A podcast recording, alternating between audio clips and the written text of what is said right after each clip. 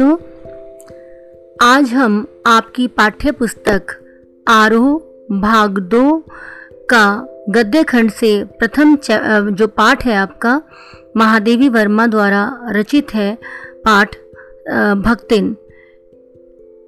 इसको पढ़ेंगे। यह जो पाठ है, वो संस्मरणात्मक रेखा चित्र है।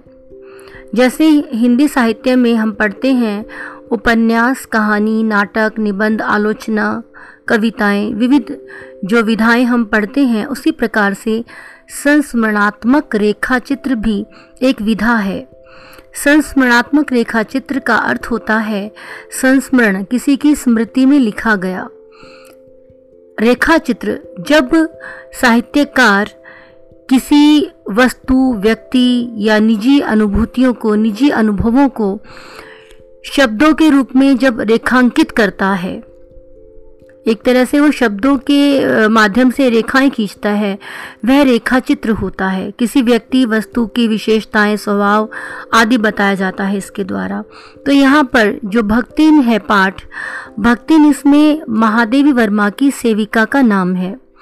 तो प्रस्तुत पाठ में लेखिका महादेवी वर्मा ने भक्तिन की चारित्रिक विशेषताओं का तथा उसका, उसके रंग रूप आदि का चित्र प्रस्तुत किया है।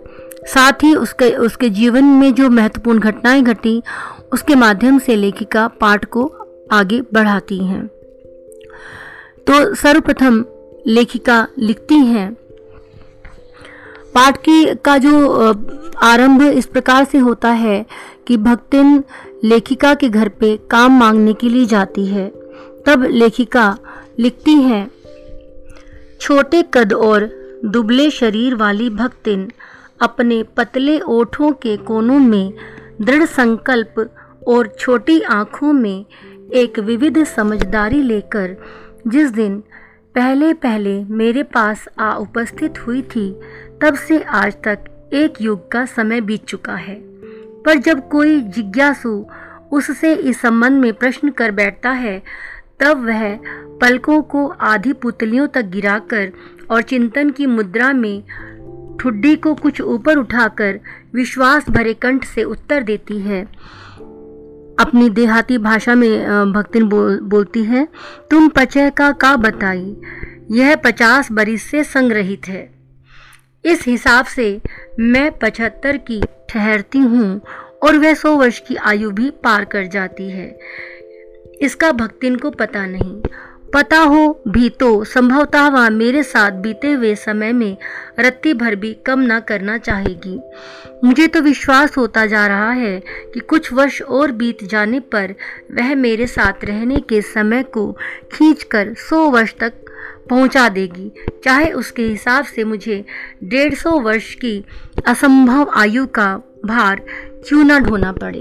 तो लेखिका क्या बताती है कि जब भक्तिन को पहली बार वो देखती है तो उसे कैसी जो स्त्री दिखाई देती है कि छोटा उसका कद है दुबला सा उसका शरीर है और पतले पतले उसके ओठ हैं और लगता है जैसे उसके व्यक्तित्व को देखकर उसे देखकर कि जैसे दृढ़ संकल्प लिए हुए आई है।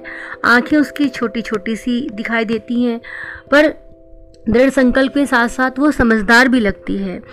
तो आ, कहती है लेखिका कि ऐसा लगता है कि काफ़ी समय हो गए रहते हुए। एक समय तो हो गया है, पर जब कोई भक्तिन से पूछता है उसके बारे में तो वो बढ़ा चढ़ा कर बोलती है। वह उसका बोलने का तरीका ये है कि थोड़ा पुतलियों को नीचे गिराकर और कुछ चिंतन सा करते हुए ठुड्डी को थोड़ा ऊपर उठाकर, जैसे कुछ सोचते हुए उत्तर देती है कि हम तो पचासों साल से रह रहे हैं। कुछ वर्ष हुए हैं, लेकिन इतना लंबा समय नहीं हुआ कि पचास वर्ष हो गए। वह कहती है, हम पचास वर्ष से साथ रह रहे हैं। तो लेखिका कहती है कि उस हिसाब से देखा जाए तो अगर पचास साल से हैं तो लेखिका उस समय युवा थी तो कहती है, लेकिन मैं तो पचहत्तर की ठहरूँगी और ये सौ से ऊपर पार कर जाएगी।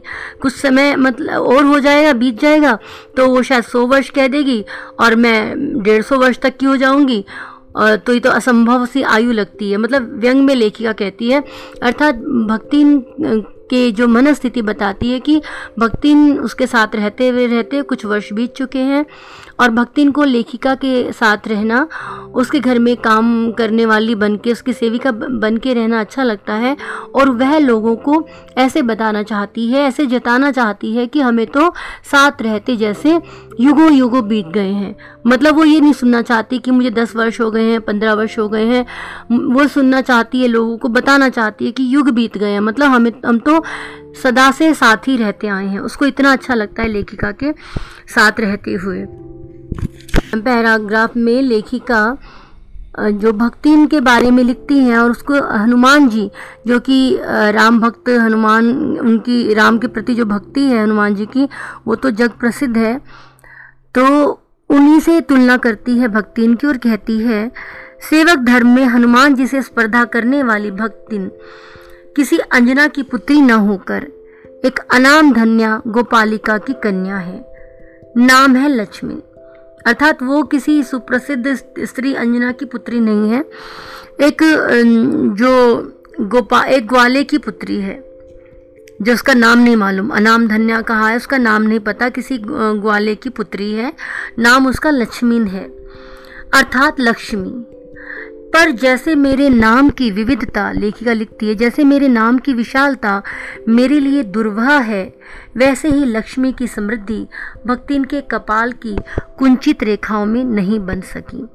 महादेवी लिखती हैं कि जैसे उनका नाम महादेवी है अर्थात महान देवी। तो कहती है वो मेरा नाम भी इतना विशाल है उसको मुझे भी उसको ऐसा लगता है कि आ, मैं उतनी महान नहीं हूँ महादेवी नहीं हूँ मैं। तो मेरे मेरे नाम की विशालता मेरे लिए भी उसको वहन करना कठिन है। वैसे ही जो लक्ष्मी अर्थात धन की जो धन है, समृद्धि है, वो भक्तिन के कपाल की कुंचित रेखाओं उसके भी मस्तक की सिकड़ी ही रेखाएँ, क्योंकि अब वो बूढ़ी हो चली है भक्तिन तो उसकी मस्तक की सिकड़ी रेखाओं में वो समृद्धि नहीं समाती। ऐसा नहीं लगता कि वो अमीर है, धन धान्य से भरी पूरी है। लक्ष्मी उसके भाग्य में है। अर्थात लेखिका कहती है कि जैसे लेखिका का नाम महादेवी है, जबकि वो कहती है वो महान देवी नहीं है, इसी प्रकार से भक्तिन का नाम लक्ष्मी है, अर्थात लक्ष्मी समृद्धि। तो कहते हैं वो भी कोई समृद्धिशाली नहीं नहीं, उसके भाग्य में ऐसा कुछ नहीं है कि समृद्धि है। तो लेखिका आगे लिखती है कि वैसे तो जीवन में प्रायः सभी को अपने अपने नाम का विरोधाभास लेकर जीना पड़ता है। ऐसे हम बहुत उदाहरण देखते हैं समाज में कि जिसका नाम जो है, ऐसा नहीं कि वह उसके वैसा ही है, वह उसी के अनुकूल है। तो भक्तिन भी उनमें से एक है, पर भक्तिन बहुत समझदार है। भक्ति अपने बारे में सोचती है कि वो अपना नाम किसी को नहीं बताएगी क्योंकि लक्ष्मी का अर्थ होता है धन धान्य और वो तो धन उसके भाग्य में नहीं है वो गरीब है। तो उसके बारे में लिखा है कि वह भक, पर भक्तिन बहुत समझदार है क्योंकि वह अपना समृद्धि सूचक नाम किसी को बताती नहीं।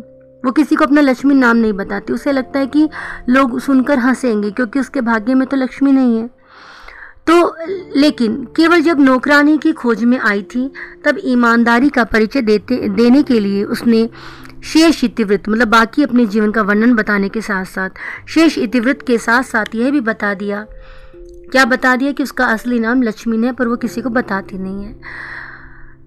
पर इस प्रार्थना के साथ कि मैं कभी नाम का उपयोग ना करूँ, कि लेखिका उसका नाम लक्ष्मी ना लें।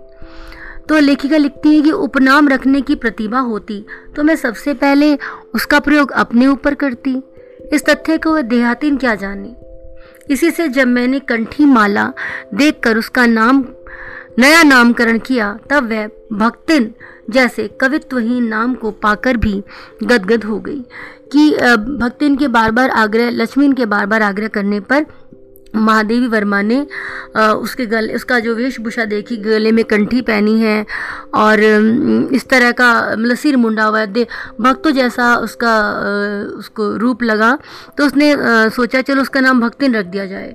तो लेकिन उसमें कोई ऐसा नहीं है। कवित्वहीन नाम इसलिए बोला है कि उसमें कोई शास्त्र उपयुक्त अलंकार, छंद ऐसा कुछ नहीं है। सीधा साधा नाम है भक्तिन। लेकिन उससे लक्ष्मीन बहुत प्रसन्न हो गई कि अब उसे, उसके असली नाम से नहीं पुकारा जाएगा और उसे सब भक्तिन ही कहेंगे। उसे एक नया नाम मिल गया और वह जैसे गदगद हो उठी अत्यधिक प्रसन्न हो उठी अगला पैरा लेखिका लिखती है कि भक्तिन के बारे में, क्योंकि जब हम किसी के बारे में पूरा जानना चाहें कि उसका स्वभाव क्या है, उसकी विशेषताएँ क्या है, उसके लिए उसे, उसका अतीत पहले हमें जानना पड़ता है, समझना पड़ता है कि अमुक व्यक्ति इस प्रकार के स्वभाव का क्यों है। तो लेखिका लिखती है कि भक्तिन को पूरा उसके जीवन के बारे में जानने के लिए उसका जीवन का जो अतीत है, उसको जानना अत्यावश्यक है। इसीलिए लेखिका उसके जीवन के बारे में बताती है उसकी बाल्यावस्था से। तो अगला पैरा में है, भक्ति इनके जीवन का इतिवृत्त बिना जाने हुए उसके स्वभाव को पूर्णतः क्या अंशतः समझना भी कठिन होगा। तो उसके बारे में बताती है लेखिका, ऐतिहासिक झोसी में एक झोसी नाम का गाँव है। ऐतिहासिक झोसी में गाँव प्रसिद्ध एक सूरमा की इकलौती बेटी ही नहीं, विमाता की किवदंती बन जाने वाली ममता की छाया में भी पली है कि एक गाँव के प्रसिद्ध व्यक्ति की बेटी है वैसे वो ग्वाले का काम करता है। विमाता की किवदंती बनी कि उसकी अपनी सगी माँ नहीं थी, सौतेली माँ थी। उसके पिता ने दूसरा विवाह कर लिया था और उसकी सौतेली माँ थी। सौतेली माँ की किवदंती बन जाने की ममता की छाया में पलने का अर्थ है कि जैसे कहा जाता है कि सौतेली माँ अपने जैसे, अपने बच्चों जैसा व्यवहार सौतेले बच्चों से नहीं करती, भेदभावपूर्ण व्यवहार करती है तो वैसे ही ममता की छाया में वो पली है। अर्थात विमाता के छत्र छाया में वो पली है। उसको अपनी माँ का स्नेह नहीं मिला। तो फिर उसका विकास भी उस प्रकार से नहीं हुआ, जैसे अपनी सगी माँ बच्चों का भरण पोषण करती है। पाँच वर्ष की वय में, जब वो पाँच वर्ष की थी लक्ष्मण, पाँच वर्ष की वय में उसे हंडिया ग्राम के एक संपन्न गोपालक की सबसे छोटी पुत्र वधु बनाकर पिता ने शास्त्र से दो पग आगे रहने की ख्याति कमाई और नौ वर्षीय युवती का गोना देकर विमाता ने बिना मांगे पराया धन लौटाने वाले महाजन का पुण्य लूटा। जब लक्ष्मी पाँच वर्ष की ही थी, कितनी कम आयु होती है यह? पाँच वर्ष की थी तो उसे एक गाँव है हंडिया। हंडिया नाम के गाँव में एक धन धान्य जो धनी परिवार था जो गोपालक से अर्थात ग्वाले थे वो। धन लेकिन धनी थे। उनके जो सबसे छोटा पुत्र था उसकी वधु उसकी पुत्र वधु बनाकर उसके यहाँ उसका विवाह कर दिया। और पिता ने तो जैसे ऐसा काम किया जैसे शास्त्र में लिखा है कि अल्पायु में ही विवाह हो, हो जाता है कर देना चाहिए। तो उसके पिता ने जैसे शास्त्र से भी दो कदम आगे रहने की ख्याति कमाई। जैसे उसको लगा कि उसने तो शास्त्र से भी बढ़कर काम किया पाँच वर्ष में ही विवाह कर देने का। और माता ने काम किया कि जब वो नौ वर्ष की ही हुई थी तो ऐसे उसको भेज दिया गोना उसका कर दिया ससुराल भेज दिया जैसे कि कोई किसी महाजन का कर्ज बिना मांगे ही लौटा रहा हो कि दूसरे की अमानत है उसके घर भेज दो। तो आगे आ, लिखती है लेखिका कि पिता का उस पर अगाध प्रेम होने के कारण स्वभावतः ईर्षालु और संपत्ति की रक्षा में सतर्क विमाता ने उनके मरणांतक रोग का समाचार तब भेजा जब वह मृत्यु की सूचना भी बन चुका था। रोने पीटने के अपशगुन से बचने के लिए सास ने भी उसे कुछ न बताया। बहुत दिन से नहर नहीं गई हो, सो जाकर देखावे। यह कहकर और पहना उड़ाकर सास ने उसे विदा कर दिया। इस अप्रत्याशित अनुग्रह ने उसके पैरों में जो पंख लगा दिए थे, वह गाँव की सीमा में पहुँचते ही झड़ गए। हाय लक्ष्मी अब आई की अस्पष्ट पुनरावृत्तियाँ और स्पष्ट सहानुभूति पूर्ण दृष्टियाँ उसे घर तक ठेल ले गईं। पर वहाँ न पिता का चिन्ह शेष था, न विमाता के व्यवहार में शिष्टता का लेश था। दुख से, शिथिल और अपमान से जलती हुई वह उस घर में पानी भी बिना पिए उल्टे पैरों ससुराल लौट पड़ी। सास को खरी खोटी सुनाकर उसने विमाता का आया हुआ क्रोध शांत किया और पति के ऊपर गहने फेंक फेंक कर उसने पिता के चिर बिछो को की मर व्यथा व्यक्त करी। यहाँ बताया गया है कि जो लक्ष्मी थी, उस पर उसके, उसे पिता अत्यधिक प्रेम करते थे। तो उस कारण माता उससे, जो विमाता थी, वो ईर्ष्या करती थी। तो अतः जब लक्ष्मी ससुराल में थी और लक्ष्मी के पिता अत्यधिक बीमार हो गए। इतने बीमार कि सबको पता था कि उनकी मृत्यु हो सकती है। तो भी उसकी विमाता ने लक्ष्मण को सूचना नहीं दी। और सूचना जब दी, जब उसके पिता की मृत्यु हो जाने के भी काफ़ी समय बाद उसे सूचित किया। जब वह एक मृत्यु का समाचार बन गई, काफ़ी समय बाद उसे सूचित किया। और लक्ष्मण की सास ने भी ये सोचा कि अब ये घर में ही रोना पीटना शुरू करेगी, अब शगुन होगा। इसलिए उसने लक्ष्मी को नहीं बताया और बस यह कहा कि बहुत दिन से घर नहीं गई हो, जाकर मिलाओ लक्ष्मी को लगा ये तो बिना मांगे मोती मिल गया। तो भक्तिन तो अत्यधिक प्रसन्न हुई और उसको लगा कि ये तो सास की जो अपेक्षा भी नहीं की थी, ऐसी कृपा हो गई उस पर, और वो ऐसी मतलब उसने इतनी तीव्रता दिखाई घर जाने में, जैसे उसके पैरों में पंख लग गए। पर वो जो पैरों में पंख लगे थे, वे गाँव की सीमा में जाते ही मानो झड़ गए हो, क्योंकि उसे आवाज़ें सुनाई दी कि, हाय लक्ष्मी अब आई हो? अब आई कि अस्पष्ट पुनरावृत्तियाँ। मतलब उसे लोग दिखाई नहीं दे रहे थे लेकिन उसे बार बार यही आवाज़ें आ रही थी कि अब आई हो अब आई हो ये पुनरावृत्तियाँ सुनाई दे रही थी। और आ, कुछ दृष्टियाँ कुछ लोग उसे दिखाई दिए जो उसके प्रति सहानुभूति व्यक्त कर रहे थे। इन्हीं आवाज़ों और इसी सहानुभूत दृष्टियों के साथ साथ जैसे वो अपने घर की तरफ़ पहुँच गई। और घर पे पहुँचते देखा तो ना तो कोई पिता का चिन्ह भी शेष नहीं था, अर्थात उसके पिता नहीं थे। और विमाता के व्यवहार में जरा से शिष्टता भी नहीं थी कि माता ने उसे सदव्यवहार किया हो, उसका स्वागत किया हो। तो अत्यधिक दुखी हुई और दुख से बिल्कुल शिथिल पड़ गई और बहुत ज़्यादा अपमानित उसने महसूस किया। और जो अपमान की पीड़ा में जलती हुई वह उस घर में पानी भी नहीं पिया और वापस अपने ससुराल लौट पड़ी। और सास को काफ़ी कुछ सुनाया कि तुमने मुझे बताया नहीं। सुनाने का उसका भाव यह था कि उसे अत्यधिक अपनी विमाता पर क्रोध था जो उसने अपनी सास पर निकाला। और उसके बाद जो उसके पिता उससे हमेशा के लिए छोड़कर चले गए, उनसे जो चिर विदा थी, वो दुख में अपने पति पर गहने फेंक फेंक कर उसने उसको अपनी जो हृदय की व्यथा को व्यक्त किया। आगे लेखिका लिखती हैं, ये लेखिका बताती है कि यह भक्तिन के जीवन का प्रथम परिच्छेद था, जो उसके जीवन का दूसरा परिच्छेद है। उसके बारे में लेखिका लिखती हैं कि जीवन के दूसरे परिच्छेद में भी सुख की अपेक्षा दुख ही अधिक है। जब वो ससुराल पहुँच गई, मायके में उसको सुख नहीं मिला और जब ससुराल पहुँच गई वहाँ पर भी उसको काफ़ी दुखों का सामना करना पड़ा। जब उसने गेहवे रंग और बटिया जैसे मुख वाली पहली कन्या के दो संस्करण और कर डाले अर्थात उसने तीन पुत्रियों को जन्म दे दिया। गेहवे रंग वाली गोल मटोल से मुख वाली उसने तीन कन्याओं को जन्म दे दिया। तो आ, तब सास और जेठानियों ने ओट बिचकाकर उपेक्षा प्रकट की, क्योंकि पहले पुत्र और पुत्री में भेदभाव किया जाता था। जिस स्त्री के पुत्री का जन्म होता था, उस पुत्री की तो उपेक्षा होती थी, जन्म देने वाली माता की भी उपेक्षा होती थी।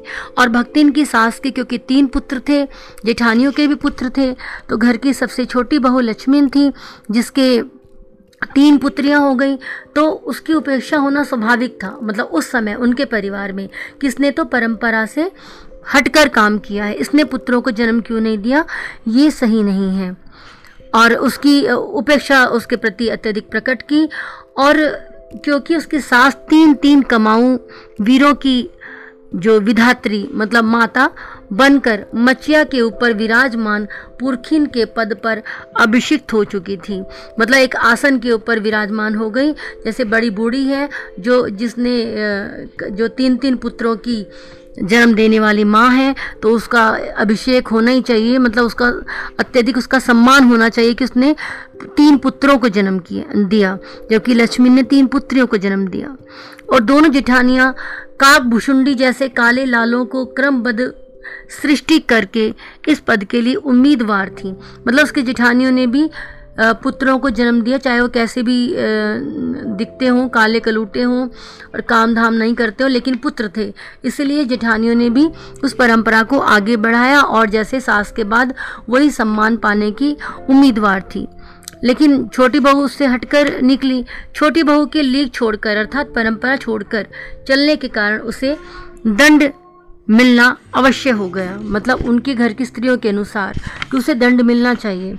और वो सही नहीं है। इसका मतलब वो इस खानदान के लिए सही नहीं है जो एक के बाद एक बेटियों को जन्म दे रही है। और जेठानी और सास ने क्या शुरू किया कि जेठानियाँ बैठकर लोक चर्चा करती, उसके बारे में, समाज में उसकी निंदा करती। और उसके कलूटे लड़के, उनके जिठा, जिठानियों के कलूटे लड़के धूल उड़ाते वह मट्ठा फेरती। मतलब लक्ष्मी और उसकी लड़कियाँ तो काम करती थीं, और बचा कुछ उन्हें खाने को मिलता। तो वह मट्ठा फेरती, कूटती, पीसती, रांधती, उसकी जो नन्ही लड़कियाँ थीं, वह गोबर उठाती, कंडे पाथती और जिठानियाँ अपने भात पर सफ़ेद राब, जैसे गन्ने का रस होता है सफ़ेद राब रख कर गाढ़ा दूध डालती, और अपने लड़के को ओढ़ते हुए दूध पर से मलाई उतार कर खिलाती। वह काले गुड़ की डली के साथ कटोती में मट्ठा पाती। उसे कुछ बचा कुचा मट्ठा और जरा सा गुड़ जो बासी सा हो गया हो उसको उसको वो दिया जाता। और उसकी लड़कियाँ चने बाजरे की घुघरी चबाती कि जरा सा उनकी मुट्ठी में चना बाजरा दे दिया। मतलब अच्छा अच्छा जो खान पान है वो बेटों के लिए था, बचा कुचा भक्तिन और उसकी पुत्रियों के लिए था, क्योंकि उस भक्तिन ने लक्ष्मी ने पुत्रियों को जन्म दिया था। आगे लेखिका लिखती हैं, इस दंड विधान के भीतर जो उसको दंडित किया जा रहा था लक्ष्मण को तो इस दंड विधान के भीतर कोई ऐसी धारा नहीं थी जिसके अनुसार खोटे सिक्कों की टकसाल, उसे खोटे सिक्कों की टकसाल इसलिए कहा है, दिया था तो वह जैसे खोटा सिक्का है वह स्त्री वह स्त्री खोटा सिक्का है। तो ऐसी पत्नी से पति को विरक्त किया जा सके लेकिन उन्होंने उसकी सास और जिठानियाँ चाहकर भी उसके पति को उससे दूर नहीं कर सकी उसके पति को उसके विरुद्ध नहीं भड़का सकी। तो आ, उन, उनको पति से विरक्त नहीं कर सकी। सारी चुगली चबाई की परिणति, उनका परिणाम उसके पत्नी प्रेम को बढ़ाकर ही होती थी। मतलब जो उसकी चुगली है, उसके पति से कर की जाती थी, लेकिन वह अपना जो पति पत्नी जो पति के प्रति प्रेम था, लक्ष्मी ने अपना प्रेम, अपना कर्तव्य पूरा करती तो उसके पति की वो प्रिय बनी रही और चुगली करने का, निंदा करने का कोई भी असर उसके पति पर नहीं होता था। जिठानिया बात बात पर धमाधम पीटी कुटी जाती, पर उसके पति ने उसे कभी उंगली भी नहीं उठाई। वह बड़े बाप की बड़ी बात वाली था मतलब भक्तिन बात की पक्की है। वह झूठ नहीं बोलती, वह अपनी पत्नी, जो धर्म है उसका, और जो उसका पतिव्रत है, सबको वो निभाती है। तो वो उसका पति जानता था। इसके अतिरिक्त परिश्रमी, तेजस्वी और पति के प्रति रोम रोम में सच्ची पत्नी को वह चाहता भी बहुत रहा होगा, क्योंकि उसके प्रेम के बल पर ही पत्नी ने अलगोजा करके सबको अंगूठा दिखा दिया। अर्थात अपने पति के विश्वास के कारण, प्रेम के कारण ही उसने अपने परिवार में कहा कि वह अलगोझा अर्थात अलग रहना चाहती है, बंटवारा चाहती है और सबको उसने कह दिया विश्वास के साथ। काम वही करती थी, इसीलिए गाय, भैंस, खेत, खलिहान, अमराई के पेड़, आम के पेड़ आदि के संबंध में उसी का ज्ञान बहुत बड़ा चढ़ा था। तो उसने उसका फ़ायदा उठाया, उसका लाभ उठाया लक्ष्मी ने क्या कि उसने छाट छाट कर ऊपर से असंतोष की मुद्रा के साथ और भीतर से पुलकित होते हुए बहुत खुश होते हुए जो कुछ लिया, वह सबसे अच्छा भी रहा। साथ ही परिश्रमी दंपति के निरंतर प्रयास से उसका सोना बन जाना भी स्वाभाविक हो गया कि पति पत्नी ने खूब मेहनत से, खूब परिश्रम से अपने खेत खलिहानों को हरा भरा बना दिया, अच्छी फ़सल होने लगी। उनका गुजर बसर अच्छे से होने लगा, जब वो अपनी सास और जेठानियों से अलग हो गए। धूमधाम से बड़ी लड़की का विवाह करने के उपरांत पति ने घरोंदे से खेलती हुई दो कन्याओं और कच्ची गृहस्थी का भार उनतीस वर्ष की पत्नी पर छोड़कर संसार से विदा ली। यह भी लक्ष्मी के जीवन में एक दुर्घटना घटी। क्यों जब वो उनतीस वर्ष की थी तो और उसकी दो छोटी पुत्रियाँ थी, जिनका भी विवाह नहीं हुआ था, लेकिन लक्ष्मी का पति संसार से चला गया। वह उनतीस वर्ष की आयु में ही विधवा हो गई। जब वह मरा, तब उसकी अवस्था छत्तीस वर्ष से कुछ ही अधिक रही होगी।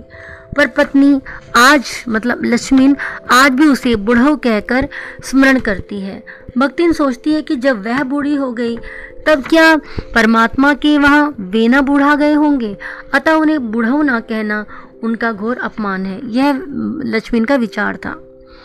आगे लेखिका लिखती है हाँ तो भक्तिन के हरे भरे खेत, मोटी ताजी गाय, भैंस और फलों से लदे पेड़ देखकर जेठ जिठोतों के मुँह में पानी भराना भी स्वाभाविक था।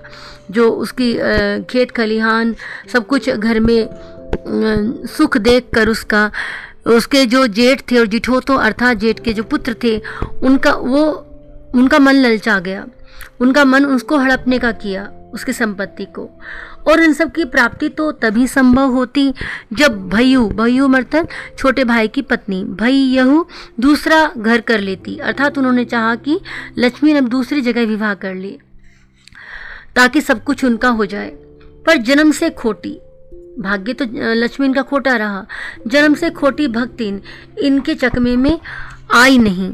उसने क्रोध से पाँव पटक पटक कर पटक कर आँगन को कंपायमान करते हुए, उसे ज़ोर ज़ोर से पैर पटकने लगी, पूरा आँगन जैसे कप गया हो, क्रोध में आकर, और कहा, हम कुकरी बिलाई ना हुई। हमार मन पुसाई तो हम दूसरा के जब, नाई तो तुम्हार पचे की छाती पर होरा भूंजब। और राजकर्म। समझे रही। मतलब मैं कोई कुत्ता बिल्ली नहीं हूँ कि कभी यहाँ उस घर में जाऊँ कभी उस घर में जाऊँ। मेरा मन होगा तो कहीं जाऊँगी। अर्थात नहीं तो मैं तुम्हारे ही पास तुम ही तुम ही लोगों के पास रहूँगी। तुम्हारी छाती पर मूंग दलूँगी मतलब तुम्हारे सामने ही रहकर मैं जो आ, यहीं पर डटी रहूँगी। मतलब मैं और तुम इस बात को अच्छे से समझ लो कि मैं कहीं भी जाने वाली नहीं हूँ। मैं इसी घर में विवाह होकर आई थी और इसी घर में रहूँगी। उसने ससुर, अजिया ससुर मतलब ससुर के भी पिता और न जाने पीढ़ियों के ससुर ससुर गणों की उपार्जित जगह ज़मीन में से सुई की नोक बराबर भी देने को, की उदारता नहीं दिखाई। उसने कहा कि मेरे ससुर और अजिया ससुर गणों मेरे घर में जो मेरे पूर्वज थे, उनकी मेहनत की कमाई है और उसमें से वो सुई की नोक भी नहीं देगी क्योंकि उसने भी उसमें मेहनत करी है काफ़ी। तो गुरु से कान फुकवा, कंठी बाँध और पति के नाम पर घी घी से चिकने केशों को समर्पित कर अपने कभी न टलने की घोषणा कर दी। उसने क्या किया कि जैसे कि सिर मुंडवा लिया, कंठी, माला पहन ली, ताबीज़ धारण कर लिया इस तरह के काम कर लिए और ये दिखा दिया इससे कि वो यहाँ से कभी जाने वाली नहीं है, कहीं दूसरी जगह उसका विवाह होने वाला नहीं है। भविष्य में संपत्ति सुरक्षित रह, रखने के लिए उसने छोटी लड़कियों के हाथ पीले कर, अर्थात उनका विवाह करके उन्हें ससुराल पहुँचाया और पति के चुने हुए बड़े दामाद को घर जमाई बनाकर रखा। इस प्रकार उसके जीवन का तीसरा परिच्छेद आरंभ हुआ। दो परिच्छेद यहाँ पूर्ण होते हैं। आगे लिखा है लेखिका ने भक्तिन का दुर्भाग्य भी उससे कम हटी नहीं था। जैसे भक्तिन अपनी जगह दृढ़ थी, जैसे उसका दुर्भाग्य भी उसके पीछे पीछे चल रहा है। इसी से किशोरी से युवती होते होते बड़ी लड़की भी विधवा हो गई। भैयहू, अर्थात छोटे भाई की वधु, भैयहू से पार ना पा सकने वाले जेठों और काकी, अर्थात जेठ के बच्चों की लक्ष्मण काकी लगी। काकी को परास्त करने के लिए कटिबद्ध जिठोतों ने आशा की एक किरण देखी कि लक्ष्मी नहीं मानी तो इसकी बेटी को मनाते हैं और दूसरी जगह इसका विवाह कर देते हैं, ताकि संपत्ति हमारी हो जाएगी। आशा की एक किरण देख पाई, विधवा बहन के गठबंधन के लिए बड़ा जिठोत अपने तीतर लड़ाने वाले मतलब आवारागर्दी करने वाले साले को बुला लाया, क्योंकि उसका हो जाने पर सब कुछ उन्हीं के अधिकार में रहता। भक्तिन की लड़की भी माँ से कम समझदार नहीं थी। इसी से उसने वर को नापसंद कर दिया। बाहर के बहनोई का आना के लिए सुविधाजनक नहीं था कि अगर भक्त लक्ष्मी की जो लड़की है, उसका विवाह कहीं और हो जाता तो उनको दिक्कत होती क्योंकि उससे उनको संपत्ति नहीं मिलती जिसको, जिसके लिए वो ललचा रहे थे। तो अतः वह यह प्रस्ताव जहाँ का, तहाँ रह गया। कि, क्योंकि भक्ति इनकी, जो लक्ष्मी इनकी लड़की थी, उसने वर को नापसंद कर दिया। लेकिन वो कोशिश में रहे कि किसी तरह उनके साले से लक्ष्मी की लड़की हाँ कर दे, पर वो लड़की मना करती रही। तो तब वे दोनों माँ बेटी खूब मन लगाकर अपनी संपत्ति की देखभाल करने लगी और मान न मान, मैं तेरा मेहमान की कहावत चरित, चरितार्थ करने वाले वर के समर्थक उसे किसी न किसी प्रकार पति की पदवी पर अभिषिक्त करने का उपाय सोचने लगे। इस प्रकार से उनमें द्वंद्व होने लगा कि वो नापसंद करती थी, वो ज़बरदस्ती उसका वर बनाने की प्रयास में लगे हुए थे उसके परिवार के लोग। अंततः उन्होंने क्या षड्यंत्र रचा कि एक दिन माँ की अनुपस्थिति में, कि लक्ष्मी वहाँ नहीं थी घर में तो वर महाशय ने बेटी की कोठरी में घुसकर भीतर से द्वार बंद कर लिया और उसके जो समर्थक थे, उसके उसके परिवार के लोग, वो गाँव वालों को बुलाने लगे कि सबको पता चल जाए कि जो लक्ष्मी की बेटी की कोठरी में एक उन, एक लड़का साथ है उसकी। वो गाँव में बुरा माना जाता था। युवती ने जब इस डकैत मतलब वो ज़बरदस्ती घुस आया था, डकैत वर्ग की मरम्मत कर कुंडी खोली, तब पंच बेचारे समस्या में पड़ गए कि तब तो गाँव के महत्वपूर्ण व्यक्ति आ गए कि एक घर में दोनों कैसे हैं, लेकिन जब लगा कि उसकी तो पिटाई हुई है तो असमंजस में पड़ गए, समस्या में पड़ गए कि सच क्या है। तितरबाज युवक कहता था कि वह निमंत्रण पाकर भीतर आया और युवती उसके मुख पर अपनी पाँचों उंगलियों के उभार में इस निमंत्रण के अक्षर पढ़ने का अनुरोध करती थी कि देखो मैंने इसे नहीं बुलाया। तो ये उसके परिवार के लोगों की ही चाल थी कि उसको उसके घर में भेजकर बाहर से कुंडी लगाकर और पंचायत जो पंचजनों को बुला लिया जाए कि किसी तरह से इसको उसका वर बनाना है। अंत में दूध का दूध, पानी का पानी करने के लिए पंचायत बैठी और सबने सिर हिला हिलाकर इस समस्या का मूल कारण कलयुग को स्वीकार किया। अपीलहीन अपीलहीन फैसला हुआ।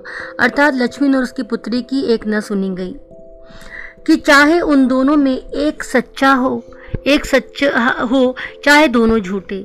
पर जब वे एक कोठरी में निकले तब उनका पति पत्नी के रूप में रहना ही कलयुग के दोष का परिमार्जन कर सकता है। कि उनको उनका विवाह कर देना चाहिए तभी कलयुग के दोष को दूर कर, करना होगा। अपमानित बालिका ने ओट काट कर लहू निकाल लिया। अर्थात उसने अपने क्रोध को, अपनी पीड़ा को अंदर अंदर सहन किया अंदर अंदर पी लिया और माँ ने आग्ने नेत्रों से बहुत ही क्रोधित होकर उसने गले पड़े दामाद को देखा। संबंध कुछ सुखकर नहीं हुआ, क्योंकि दामाद अब निश्चित होकर, अब निश्चिंत होकर तीतर लड़ाता था और बेटी विवश क्रोध से जलती रहती थी। इतने यत्न से संभाले हुए गाय, ढोर, खेती बाड़ी सब पारिवारिक द्वेष में ऐसे झुलस गए कि लगान अदा करना भी भारी हो गया। क्योंकि इतनी मेहनती थी लक्ष्मी अब उसे मजदूरी करना पड़ा और लगान देने तक के उसके पास पैसे नहीं थे। सुख से रहने की बात कौन कहे? अंत में एक दिन क्या घटना घटी लक्ष्मी के जीवन में? कि एक बार लगान ना पहुँचाने पर कि समय पर वो लगान नहीं दे पाई। तो जमींदार ने भक्तिन को बुलाकर दिन भर कड़ी धूप में खड़ा रखा। जो मेहनती व्यक्ति होता है, वो इस प्रकार का दंड सहन नहीं कर सकता। तो यह अपमान तो उसकी कर्मठता में सबसे बड़ा कलंक बन गया। अतः दूसरे ही दिन भक्तिन कमाई के विचार से शहर आ पहुँची। उसने अपना गाँव, अपना परिवार छोड़ दिया और काम ढूँढने के लिए शहर की ओर चल पड़ी। लेखिका ने जब वह देखा तो कहती, घुटी हुई चाँद जो सिर मुंडा रखा था और मोटी मैली धोती से ढके और मानो सब प्रकार की आहट सुनने के लिए कान कपड़े से बाहर निकाले हुए भक्तिन की धोती सिर पर ढकी हुई थी, कान से बाहर थे, पल्लू से बाहर निकाले। भक्तिन, जब मेरे यहाँ सेवक धर्म में दीक्षित हुई, तब उसके जीवन के चौथे और संभवतः अंतिम परिच्छेद का जो अथ हुआ, उसकी इति अभी दूर है। कहती है कि उसके जीवन का चौथा परिच्छेद, अर्थात अब वो बूढ़ी हो गई है और कुछ समय, अब कितने वर्ष हैं, उस कुछ वर्षों बाद वो उसकी मृत्यु भी निश्चित है। तो कहती है, जो अभी अंतिम परिच्छेद का जो प्रारंभ हुआ, अभी इति कुछ वर्ष है अभी बाकी, पर वो अंतिम परिच्छेद ही है उसके जीवन का, वो काफ़ी बूढ़ी हो चुकी है, दुर्बल हो चुकी है। लेखिका के घर जब भक्तिन आती है, उसको अपनी सेविका के रूप में लेखिका रख लेती है, तब उसने एक एक करके यहाँ पर जो लक्ष्मीन है, भक्तिन है, उसकी चारित्रिक विशेषताओं का, उसके स्वभावगत विशेषताओं का एक एक करके यहाँ पर ज़िक्र किया है। तो लेखिका पहले लिखती है कि भक्तिन की वेशभूषा में ग्रस्त और वैरागी का सम्मिश्रण दे, सम्मिश्रण देखकर मैंने शंका से प्रश्न किया, क्या तुम खाना बनाना जानती हो? लेखिका को लगा कि ग्रस्त भी लग रही है, वैरागी भी लग रही है तो क्या खाना बना लेगी? उत्तर में उसने ऊपर के ओठ को सिकोड़ कर और नीचे के अधर को, नीचे के होठ को कुछ बढ़ाकर आश्वासन की मुद्रा के साथ कहा उसे तसल्ली दी लेखिका को कि ये कौन बड़ी बात है? ये कौन से बड़ी बात है? रोटी बनाए जानिब है दाल रांध लेत है साग सब्ज़ी छोकत सकित है। और बाक, और बाकी का रहा कि सब दाल चावल रोटी मैं सब कुछ सब्ज़ी सब कुछ बना लेती हूँ और क्या रहा कि कोई बड़ी बात नहीं है मैं खाना बना लूँगी।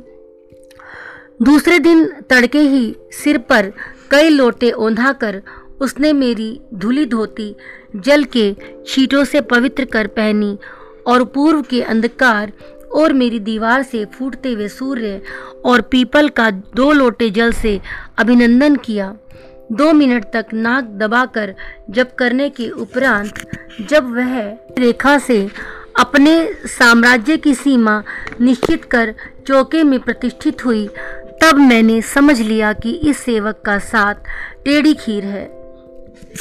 भक्तिन जब लेखिका के घर पे चली जाती है, सेविका के रूप में तो अगले दिन से ही वह जल्दी उठती थी और अच्छे से नहा धोकर और लेखिका की जो मतलब पवित्रता का भक्तिन बहुत ध्यान रखती थी। तो लेखिका की धुली धोती को भी उसने जल के छीटों से पवित्र कर पहना और पूर्व की ओर जो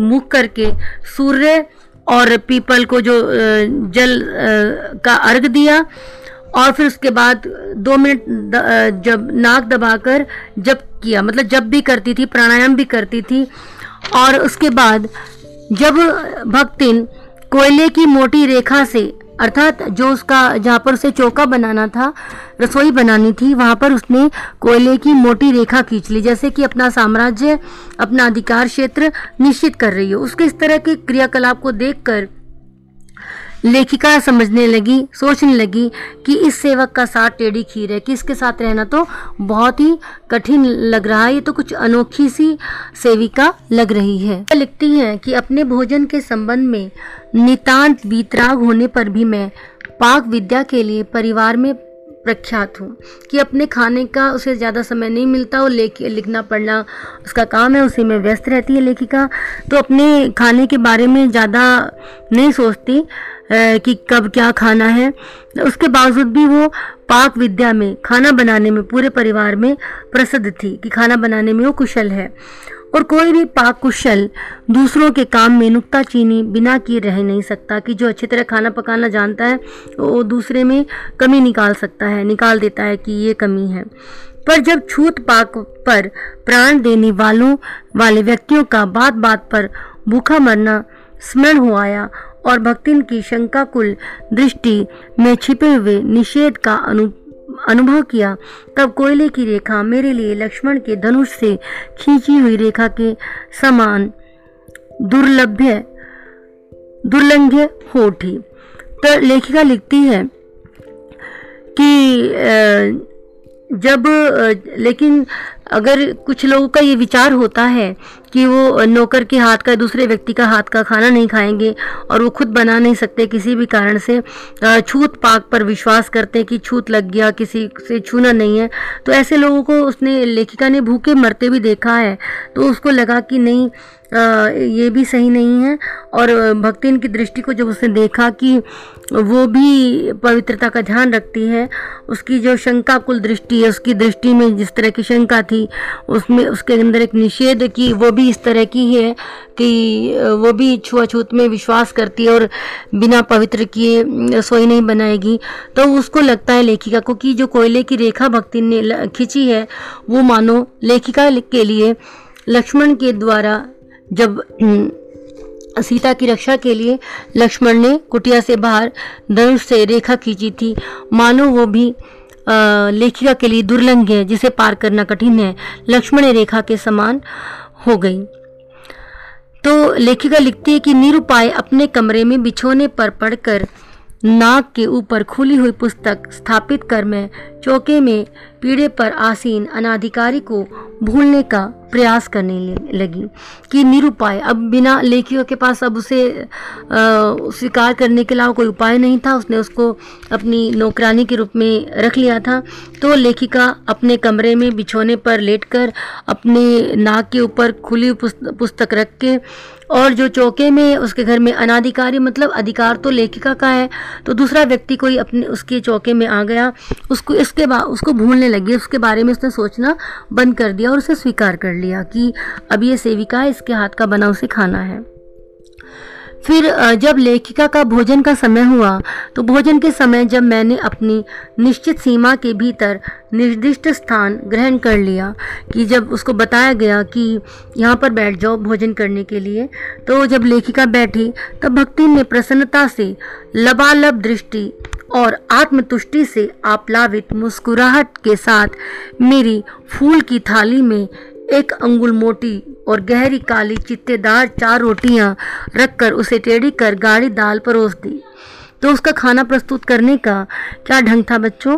कि लेखिका ने जो भक्ति ने भक्ति ने सोचा कि मेरी मालकिन मुझसे अत्यधिक प्रसन्न होगी। और भक्ति ने क्या किया? बहुत प्रसन्न होते हुए कि देखो मैंने खाना बना लिया और अपने आप में वो संतुष्ट थी। और मुस्कुराती हुई खाना लाई। और खाने में क्या था कि लेखिका की जो फूल की थाली थी, उसने बिना पूछे काम किया, क्योंकि भक्तिन को अपने तरीके से काम करने की आदत थी। उसने लेखिका की फूल की थाली में एक उंगली जितनी, एक एक इंच मोटी रोटियाँ, गहरी काली रोटियाँ, चार रोटियाँ टेढ़ी करके उसकी थाली में रख दी और गाढ़ी दाल परोस दी। इस तरह का देहाती थी वो, उसने इस तरह का खाना लेखिका के सामने पेश किया। पर जब उसके उत्साह पर तुषारापात करते हुए रुआसे से जो भाव से लेखिका ने कहा कि ये क्या बनाया है। तब वह हद बुद्धि हो गई। उसे समझ नहीं आया कि अब मैं क्या जवाब दूँ। फिर वो भक्ति लेखिका को जवाब देती है कि रोटियाँ अच्छी सेकने के प्रयास में कुछ अधिक खरी हो हो गई हैं। ज़्यादा जो कड़ी सी हो गई हैं, करारी सी हो गई हैं अच्छी सेकने की कोशिश में और पर अच्छी हैं। वो कहती है भक्तिन और तरकारियाँ घर में सब्ज़ी तो थी पर जब दाल बनी है तब उनका क्या काम? मतलब एक जो सीधी सादी देहातन स्त्री थी वो कहती है कि दाल बनी है तो दाल ही खाओ या सब्ज़ी है तो एक बार में सब्ज़ी खाओ।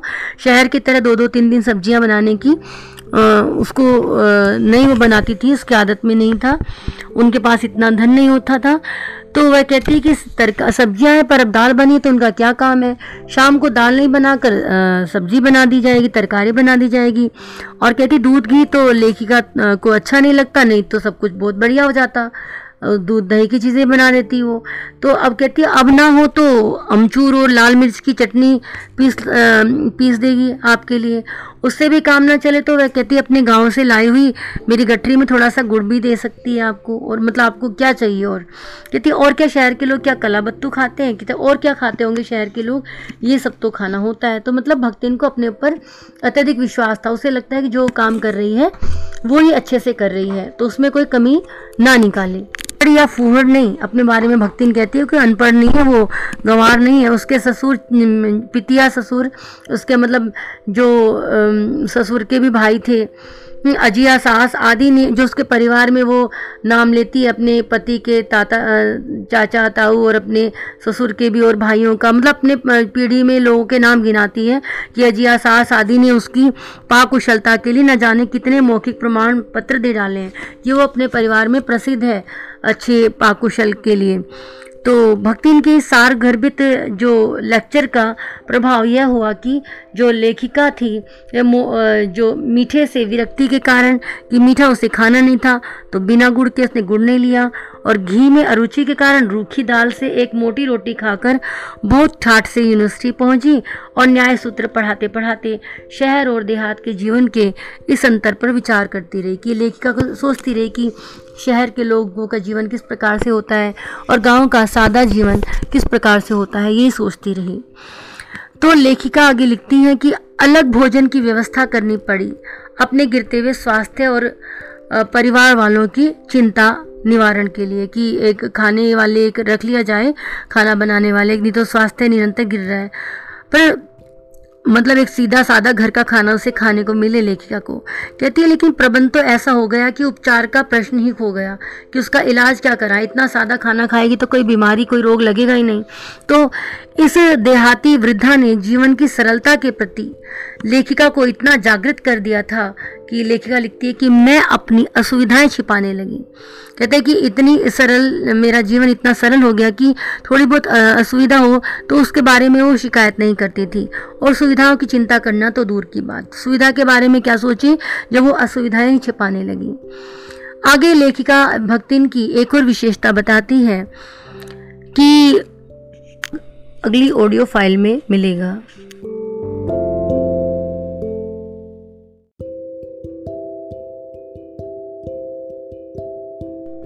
भक्तिन पाठ हमारा चल रहा था। यहाँ मैं भक्तिन पाठ का शेष भाग प्रस्तुत कर रही हूँ। हाँ तो महादेवी वर्मा भक्तिन के स्वभाव की विशेषताएँ बता रही थी। तो भक्तिन में एक विशेषता और यह भी थी कि वह दूसरों को अपने मन के अनुसार बना लेना चाहती थी, लेकिन स्वयं में थोड़ा सा भी परिवर्तन की कल्पना करना तक उसके लिए संभव नहीं। अर्थात वह जिसको, सब दूसरों को चाहती थी, जिस किसी के संपर्क में आती, कि वो उसके अनुसार जैसे वो चाहती है, जैसे वो रहती है, वैसे बन जाए, खुद उसमें कोई परिवर्तन उसे ना करना पड़े। कहती है लेखिका कि इसी से आज मैं अधिक देहाती हूँ। कि लेखिका को लगता है कि वही उसके साथ रहते रहते देहाती बन गई, लेकिन वह चाह कर भी लाख प्रयासों के बाद भी भक्तिन में परिवर्तन नहीं कर पाई। कहती है, भक्तिन को शहर की हवा तक भी नहीं लग पाई और गाँव की उसने बहुत सारे व्यंजन बना बना कर लेखिका को सिखा दिया। कहती है कि मकई का रात को बना दलिया, सवेरे मट्ठे से सोना लगता है, इस तरह की बातें। बाजरे के तिल लगाकर बनाए हुए पुए गरम, कम अच्छे लगते हैं। ज्वार के भुने हुए भुट्टे के हरे दानों की खिचड़ी स्वादिष्ट होती है और सफ़ेद महुओं की लफसी जैसे संसार में कोई स्वादिष्ट वस्तु नहीं, इस तरह की अनेक व्यंजन उसको बना बना कर क्रियात्मक रूप उसको खिलाती रहती है। मतलब उसको जब खिलाती है महादेव वर्मा को बना बना कर तो महादेवी को लगता है वही देहातीन हो गई है। कहती है कि लेकिन यहाँ पर लाख कोशिश करने पर भी शहर का एक रसगुल्ला तक उसके मुँह में प्रवेश करने का सौभाग्य प्राप्त नहीं कर सका। तो अपने में भक्तिन बदलाव नहीं चाहती। लेखिका के बार बार रात दिन नाराज़ होने पर भी उसने साफ़ धोती पहनना नहीं सीखा। लेकिन लेखिका के धोकर फैलाए हुए कपड़ों को भी वह तय करने के बहाने सिलोटों से भर देती थी। इस प्रकार की उसकी कुछ आदतें थी। लेखिका कहती है कि मुझे उसने अपनी भाषा की अनेक दंत कथाएँ मतलब अनेक कथा, कहानियाँ ये सब किवदंतियाँ जो ग्रामीण समाज में प्रचलित हैं, वो सब लेखिका को कंठस्थ करा दी थी। पर लेखिका के पुकारने पर उसने आय के स्थान पर जी कहने का शिष्टाचार कभी नहीं सीख सकती वह। वर्मा कहती हैं कि भक्तिन अच्छी तो है, लेकिन उसमें कोई दुर्गुण नहीं, ऐसा नहीं कहा जा सकता कि वे राजा हरिश्चंद्र। हरिश्चंद्र के नाम से आप सभी परिचित हैं, वे राजा हरिश्चंद्र सत्य बोलने के लिए प्रसिद्ध हैं। उनका उदाहरण सत्य बोलने के लिए दिया जाता है। कहते हैं, लेकिन भक्तिन के बारे में यह कहना कठिन होगा, क्योंकि ऐसा नहीं कि उसमें दुर्गुणों का अभाव है कोई दुर्गुण नहीं है। उसकी एक विशेषता यह भी है कि वह आ, नरोवा कुंजरोवा कहने में भी विश्वास नहीं करती। मतलब मेरी बात को इधर उधर घुमाकर भी कह देती है। नरोवा कुंजरोवा जैसे महाभारत में एक प्रसंग आता है कि अश्वत्थामा मारा गया नर या हाथी उस तरह से बात को अपनी बात को ही रखती है। बात को इधर उधर करके भी बता देती है कि महादेवी वर्मा बस प्रसन्न रहनी चाहिए। उसके हिसाब से उसकी मालकिन प्रसन्न रहनी चाहिए। तो लेखिका कहती है कि मेरे इधर उधर पड़े पैसे रुपए भंडार घर की किसी मटकी में कैसे अंतर्हित हो जाते जाते हैं। ये रहस्य भी भक्तिन जानती है। मतलब इधर उधर पैसे, रुपए जो पड़े मिलते हैं, उनको वो छुपा देती है। पर उस संबंध में किसी के संकेत करते ही वह शास्त्रार्थ के लिए चुनौती दे देती है। वह उससे बहस करती जो कोई बताता है कि यहाँ पैसे कैसे आए। कहती है कि ऐसा शास्त्रार्थ करती कि जिसको स्वीकार कर लेना किसी तर्क शिरोमणि के लिए संभव नहीं कि तर्क के आधार पर भक्तिन से बात नहीं की जा सकती। उसका अपना, वो कहती है भक्तिन का मानना है कि उसका अपना घर ठहरा, पैसा रुपया जो इधर उधर पड़ा मिल दिखा, संभाल कर रख लिया, यह क्या चोरी है? इससे उसके जीवन का परम कर्तव्य भक्तिन के जीवन का परम कर्तव्य लेखिका को प्रसन्न रखना है। जिस बात से लेखिका को क्रोध आ सकता है, उसे बदलकर इधर उधर करके बताना। वो कहती है, भक्तिन, क्या झूठ है? इतनी चोरी और इतना झूठ तो यमराज धर्मराज महाराज भी, में भी होगा। धर्मराज महाराज भी इतना झूठ बोलते होंगे, नहीं तो वे भगवान जी को कैसे प्रसन्न रख सकते थे और संसार को कैसे चला सकते थे? ये तर्क देती है भक्तिन कि मालकिन खुश रहे थोड़ी सी बात इधर उधर करके बता दी तो कोई बात नहीं। मतलब उसका परम जो उद्देश्य यही रहता था कि उसकी मालकिन उससे प्रसन्न रहे। एक और विशेषता भक्तिन की बताती है लेखिका कि वह जो उसके मन में बात बैठी हुई थी, जो रूढ़ी किसी बात की उसके मन में घर कर गई थी कोई बात तो वो उसको उसको ही सही मानती थी। कोई उससे पूछता था, कोई उससे बदलने को कहता था उसे शास्त्रार्थ करती थी। कहती, शास्त्र का प्रश्न भी, शास्त्रार्थ भी वो, उसका अपना तर्क होता था। कहते, शास्त्रों में लिखा है। इस बात को वो अपने तरीके से कहती थी कि, लेखिका लिखती कि शास्त्र का प्रश्न भी भक्तिन अपनी सुविधा के अनुसार सुलझा लेती थी। जैसे हम कई बार सुनते हैं कि ऐसा नहीं करना चाहिए, वैसा नहीं करना चाहिए, ऐसा हो जाता है। और जैसे एक उदाहरण है कि हमारे समाज में कि बिल्ली रास्ता काट जाए तो जाना नहीं चाहिए। उस तरह के जो बातें थी, रूढ़ियाँ, उसके भक्तिन के अंदर कूट कूट कर भरी हुई थी। तो वो कहती है कि शास्त्र का प्रश्न अपनी सुविधा के अनुसार सुलझा लेती थी। तो लेखिका कहती है कि मुझे स्त्रियों का सिर मुंडाना, सिर घुटाना उसको लिखा है, सिर मुंडाने को अच्छा नहीं लगता। अतः मैंने भक्तिन को रोका, उसने कुंठित भाव से उत्तर दिया। उसके मन में कोई संकोच नहीं हुआ भक्तिन के मन में। कहती है कि शास्त्र में लिखा है। अब कुतूहलवश मतलब जिज्ञासावश लेखिका कहती है कि क्या लिखा है? उन्हें पता था कि इस अनपढ़ देहाती जो बूढ़ी है नौकरानी, उसे कुछ नहीं पता होगा। फिर भी कहती, क्या लिखा है? तुरंत उत्तर मिल गया। कहती, तीर्थ गए मुंडाए सिद्ध। कि बड़े बड़े सिद्ध भी तीर्थों पर गए सिर मुंडाने। अब कौन से शास्त्र का यह रहस्यमय सूत्र है, यह जान लेना मेरे लिए संभव ही नहीं था। अर्थात कहीं ये सूत्र लिखा ही नहीं। लेखिका तो जानती थी, लेकिन भक्ति से कैसे वो तर्क करती इस बारे में? तो लेखिका कहती है कि, अतः मैं हार कर मौन हो गई और भक्तिन का चूड़ा कर्म हर बृहस्पतिवार को एक दरिद्र नापित के गंगा जल से धुले उस तरह द्वारा यथाविधि संपन्न होता रहा। अर्थात प्रत्येक बृहस्पतिवार को भक्तन एक नाई के पास जाकर नापित अर्थात नाई के पास जाकर उसके उस तरह को गंगा जल से धुलवा कर उससे अपना सिर मुंडवा कर आ जाती थी। ये एक उसकी आदत थी। एक और बात बताती है भक्तिन के बारे में लेखिका, कि वह, पर वह मूर्ख है यह विद्या बुद्धि का महत्व नहीं जानती। अर्थात वो अनपढ़ है तो विद्या के बारे में नहीं पता पढ़ाई की बात नहीं पता या मूर्ख है यह भी कहना अस, आ, असत्य लगता है। क्योंकि अपने विद्या के अभाव को, उसे पता है कि वो पढ़ी लिखी नहीं है इस चीज़ का उसको आभास है। तो अपनी विद्या के अभाव को वह लेखिका की पढ़ाई लिखाई पर अभिमान करके भर लेती है। उसे लगता है कि उसकी मालकिन बहुत पढ़ी लिखी है, उसकी मालकिन बहुत पढ़ी लिखी है। इसलिए उसको लगता है कि वो भी पढ़ी लिखी है और उसमें जो विद्या की कमी है या वो निरक्षर अनपढ़ रह गई, वो कमी को वो दूर कर लेती है। लेखिका पर अभिमान करके। एक बार जब लेखिका ने कहा कि सब काम करने वालों को कि तुम्हें अंगूठे के निशान के स्थान पर हस्ताक्षर लेने का नियम बनाया जाएगा और सबको हस्ताक्षर करके अपनी, अपना वेतन लेना होगा। भक्तिन को बड़े कष्ट में पड़ गई, क्योंकि उसे लगा कि अब इतनी उम्र में मैं पढ़ाई करूँ। एक तो उससे पढ़ने का मुसीबत नहीं उठाई जा सकती थी, दूसरे उसे लगता है कि सब छोटे लोग हैं जो गाड़ी चलाने वाले, दाइयाँ मतलब छोटा छोटे काम करने वाले उनके साथ साथ बैठकर उसकी जो वयोवृद्धता का, उसके बुढ़ापे का अपमान है। कहना आरंभ कर दिया अपनी ही देहाती भाषा में। हमारे मलकिन तो रात दिन किताबीन माँ गड़ी रहती है। अब हम हूँ पड़े लागत तो घर गृहस्थी, कौन देखी सुनी? कहती है कि मेरी मालकिन तो हमेशा किताबों में ही रहती है, पढ़ती लिखती रहती है। अगर मैं भी पढ़ने लिखूँगी तो पढ़ने लिखने लगूँगी तो घर गृहस्थी कौन देखेगा? अर्थात मैं घर गृहस्थी देखने के लिए हूँ, मेरा काम पढ़ना लिखना नहीं है। तो उसने इस तरह का तर्क दिया, अपनी बात इस प्रकार से रखी कि जो पढ़ने वाले थे और जो पढ़ाने वाले थे, दोनों पर इस तर्क का ऐसा प्रभाव पड़ा कि भक्तिन को पढ़ने का काम नहीं मिला उसे पढ़ना नहीं पड़ा और बिना पढ़े हुए इंस्पेक्टर के समान क्लास में घूम घूम कर सबको देखती कि किसने अ कैसे बनाया है, ई कैसे की बनावट कैसी है, किसका हाथ तेज धीरे चल रहा है, तेज चल रहा है, किसकी बुद्धि मंद है। तो इस तरह से टीका टिप्पणी करने का अधिकार पा गई। उसे तो अंगूठा निशानी देखकर वेतन लेना नहीं था। इसी से बिना पढ़े वह पढ़ने वालों की गुरु बन बैठी। यह भक्ति इनके बारे में लेखिका बताती है।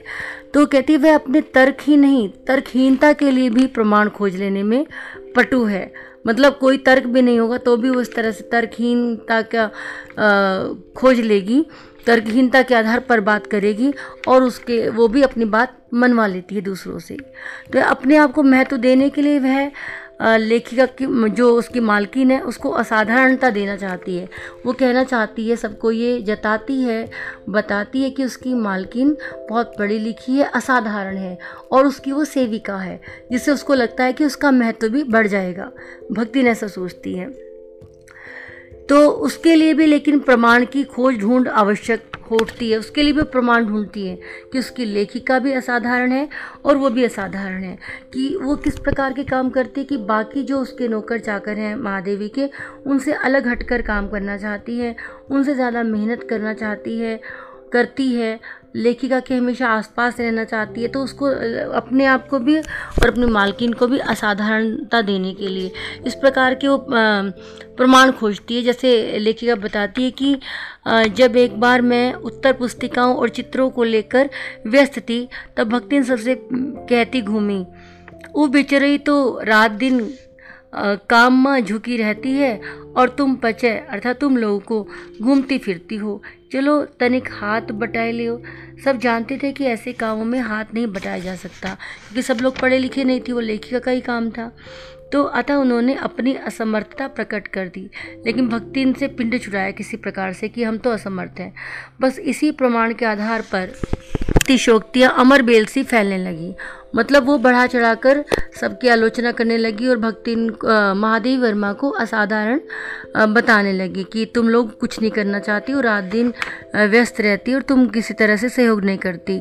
तो अतिशोक्ति अमर बेल सी फैलने लगी। जैसे अमर बेल जल्दी जल्दी कोई लता, कोई बेल फैलती है उसको उसी प्रकार से वो बातें भी उसकी बढ़ने लगी। और उसकी मालकिन जैसा काम कोई जानता ही नहीं, इस प्रकार की बात करने लगी। इसी से तो बुलाने पर भी कोई हाथ बटाने की हिम्मत नहीं करता। इस प्रकार की बातें भक्तिन करने लगी। और स्वयं वो क्या काम करती थी? वह स्वयं कोई सहायता नहीं दे सकती। इसे मानना अपनी हीनता स्वीकार करना है। वो ये नहीं सहन कर सकती थी या स्वीकार कर सकती थी कि मैं भी कोई सहायता नहीं दे सकती। तो वो क्या करती थी? इसी से वह द्वार पर बैठकर बार बार कुछ काम बताने का आग्रह करती। कभी उत्तर पुस्तिकाओं को बांधकर कभी अधूरे चित्रों को कोने में रखकर कभी रंग की प्याली धोकर और कभी चटाई को आंचल से झाड़कर वह जैसी सहायता पहुंचाना चाहती है उससे भक्तिन का अन्य व्यक्तियों से अधिक बुद्धिमान होना प्रमाणित हो जाता है कि वो आ, काम खुद ढूंढती है खुद काम मांगती है और काम करती है ताकि लेखिका का काम होता रहे और वो अपना कोई अपना पढ़ने लिखने का काम करती रहे। वह जानती है कि जब दूसरे मेरा हाथ बटाने की कल्पना तक नहीं कर सकते तो वह सहायता की इच्छा को क्रियात्मक मतलब व्यवहारिक रूप देती है। इसी से मेरी किसी पुस्तक के प्रकाशित होने पर उसके मुख पर प्रसन्नता की आभा वैसे ही उद्भासित हो जाती है। मतलब उसका चेहरा चमक जाता है, जैसे स्विच दबाने से बल्ब में छिपा प्रकाश, आलोक। उसे लगता है कि इसमें, इस पुस्तक में उसका भी कहीं सहयोग है, भक्तिन का भी। वह जो भक्तिन है, वह सूने में अकेले जाकर उसे बार बार छूकर, आँखों के निकट ले जाकर और सब और घुमा फिरा कर मानो अपनी सहायता का अंश खोजती है। उसे लगता है कि जो उसकी मालकिन पढ़ती लिखती रहती है, उसकी पुस्तक प्रकाशित हो गई और उसमें स्वयं भक्तिन का भी कोई ना कोई सहयोग है। इस प्रकार से पुस्तक को उलट पुलट कर देखती है और उसकी दृष्टि में व्यक्त जो आत्मघोष कहता है कि मतलब उसकी नज़रों से लगता है, उसकी दृष्टि से लगता है कि उसे निराश नहीं होना पड़ता, कि जो सहायता देती है, उसकी सहायता बाद में रंग लाती है, सफल होती है। वे स्वाभाविक भी है। किसी चित्र को पूरा करने में व्यस्त, जब लेखिका बार बार कहने पर भी भोजन के लिए नहीं उठती, तब वह कभी दही का शरबत, कभी तुलसी की चाय वहीं देखकर भूख का कष्ट अपनी मालकिन को कभी सहने नहीं देती थी। ये भी उसकी विशेषता है कि वो अपने जो मालिक, उसकी मालकिन थी, भक्ति इनकी उसके प्रति पूर्ण समर्पित थी, कर्तव्यनिष्ठ थी। तो आगे लेखिका उसके बारे में लिखती है कि दिन भर के कार्य जो कार्यभार से छुट्टी पाकर जब मैं कोई लेख समाप्त करने या किसी भाव को मतलब छंदबद्ध करने बैठती कि कोई गद्य और काव्य दोनों में लिख ने लिखा है कि कोई कोई गद्य या कोई कविता लिखने लिखने बैठती, तब छात्रावास की रोशनी बुझ चुकती थी कि जो छात्रावास में था, उनका हॉस्टल था वहाँ पर लाइट बंद हो जाती थी, लोग सोने चले जाते थे। लेकिन लेखिका लिखती रहती थी देर रात तक। तो कहती है लेखिका कि मेरी हिरनी सोना। लेखिका ने पशु पक्षी भी पाले हुए थे। लेखिका की एक पुस्तक है मेरा परिवार। इसमें जैसे आपने पढ़ा है, पहले नीलकंठ मोर के बारे में, उसी प्रकार से उसमें और भी हैं लेख। जैसे सोना हिरनी है, उसकी गोरा गाय है, और निक्की नेवला है, और इस प्रकार से दुर्मुख खरगोश है। इस प्रकार से मेरा परिवार उसमें उसके साथ लेख हैं, जो उसने चित्रा बिल्ली इस तरह से जिनके बारे में उसने लिखा है, अपने पशु पक्षियों को, उनको अपना परिवार मानती थी। तो लेखिका लिखती है कि मेरी हिरनी सोना तख्त के पैताने फर्श पर पागुर करना बंद कर देती है। मतलब वो भी अब विश्राम करती है, वो भी सोने चली जाती है। कुत्ता बसंत छोटी मच्छिया पर पंजों में मुख रखकर आँखें मूंद लेता है और बिल्ली का नाम है गोधुली।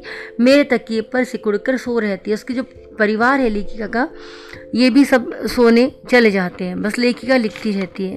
कहती है, लेखिका, पर मुझे रात की निस्तब्धता में, खामोशी में, अकेली न छोड़ने के विचार से कोने में दरी के आसन पर बैठकर बिजली की चकाचौंध से आँखें मिचमिचाती हुई भक्तिन, क्योंकि नींद तो उसको भी आ रही होती है। तो वो भी सोना चाहती है, लेकिन उसको लगता है उसकी मालकिन जाग रही है तो वो कैसे सो सकती है? तो अपनी आँखें मिचमिचाती हुई भक्तिन शांत भाव से जागती रहती है। वह ऊँगती नहीं।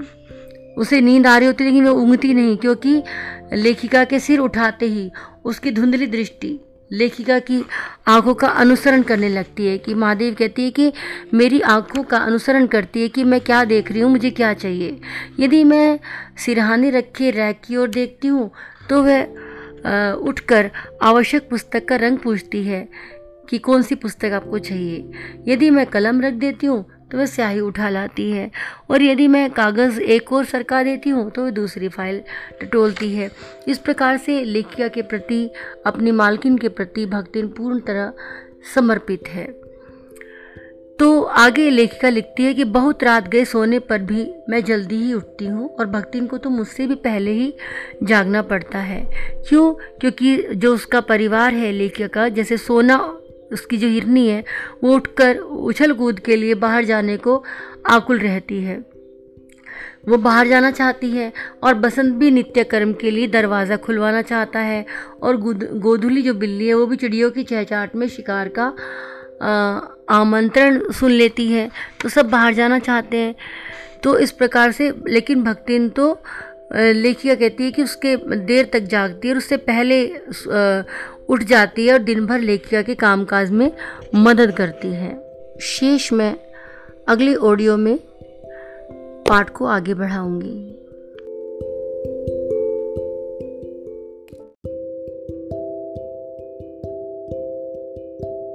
दिन पाठ चल रहा है। उसका शेष भाग मैं यहाँ पढ़ रही हूँ। यहाँ पर लेखिका एक एक करके भक्तिन की विशेषताएँ बताती हैं। एक और खासियत भक्तिन की थी कि लेखिका जब भी कहीं घूमने जाती थी, भ्रमण के लिए जाती थी तो भक्तिन हमेशा उसके साथ जाती थी। लेखिका लिखती है कि मेरे भ्रमण की भी एकांत साथिन भक्तिन ही रही है। तो कहाँ पर उसको अपनी मालकिन के साथ साथ आगे आगे चलना है? उसका मार्गदर्शन करने के लिए कहाँ, उसको टेढ़े मेढ़े रास्तों से बचाने के लिए उसके पीछे चलना है, यह भी भक्तिन ध्यान रखती थी। तो लेखिका लिखती है कि बद्री केदार आदि के ऊँचे नीचे और तंग पहाड़ी रास्तों में जैसे वह हट करके मेरे आगे चलती थी, वैसे ही गाँव की डंडी पर मेरे पीछे रहना नहीं भूलती। किसी भी समय कहीं भी जाने के लिए प्रस्तुत होते ही मैं भक्तिन को छाया के समान साथ पाती हूँ। तो लेखिका आगे लिखती है कि युद्ध को जब देश में युद्ध चल रहा था स्वतंत्रता के लिए अचानक आक्रमण जैसे हो जाता है देश पर और लोग इधर उधर भागते हैं, देहाती क्षेत्रों में भागते हैं। तो कहते देश में युद्ध की स्थिति बनी हुई थी। युद्ध की, को देश की सीमा में बढ़ते देख, जब लोग आतंकित हो उठे, तब भक्तिन के जो बेटी दामाद है, उसके नाती को लेकर बुलाने आ पहुँचे कि आप गाँव में चलो। पर बहुत समझाने बुझाने पर भी वह उनके साथ नहीं जा सकी।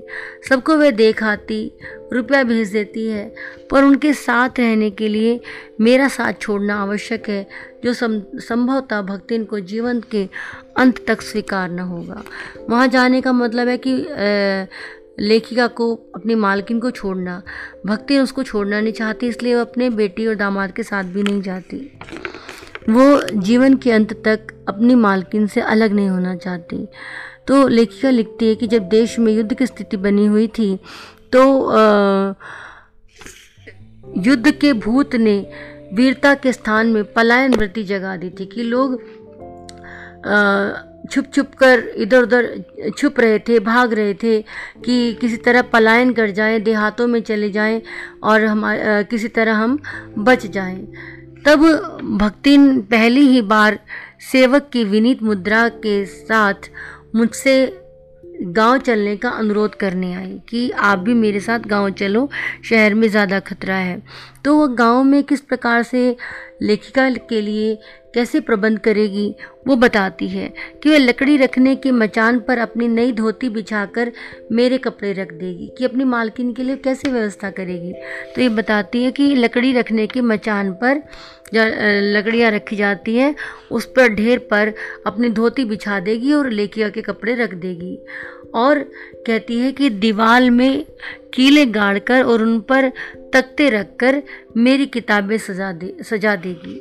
इस प्रकार से वो अपनी मालकिन को कहती है और लिख, लिखती है कि धन के वो कहती है कि धान के पुआल का गोदरा बनवाकर, उसका ढेर बनाकर उस पर अपना कंबल बिछाकर वह अपनी मालकिन के सोने का प्रबंध कर देगी। तो और अपनी मालकिन के रंग स्याही आदि को नई हंडियों में सजोकर रख देगी और कागज़ पत्रों को छीके में यथाविधि एकत्रित कर देगी। इस प्रकार से वो व्यवस्था कर देगी कि आपको कोई परेशानी नहीं होगी, आप मेरे साथ गाँव में चलो। तो लेखिका को बड़ा ताज्जुब होता है कि वो किस प्रकार की बातें कर रही है वो। देहाती वो है जो ग्रामीण है, सीधी सादी नौकरानी है। वो इतना सोचती है उसके बारे में तो लेखिका को बड़ा आनंद सा आता है और वो सोचती है और वो क्या क्या कर सकती है। तो उसकी बात को और आगे बढ़ाने के लिए लेखिका से बात करती है। तो लेखिका लिखती है कि मेरे पास वहाँ जाकर रहने के लिए रुपया नहीं है। वो जानबूझकर बोलती है इस प्रकार से। लेखिका कहती है, मेरे पास रुपया नहीं है। तो मतलब फिर भक्तिन क्या कहेगी सोचती है लेखिका?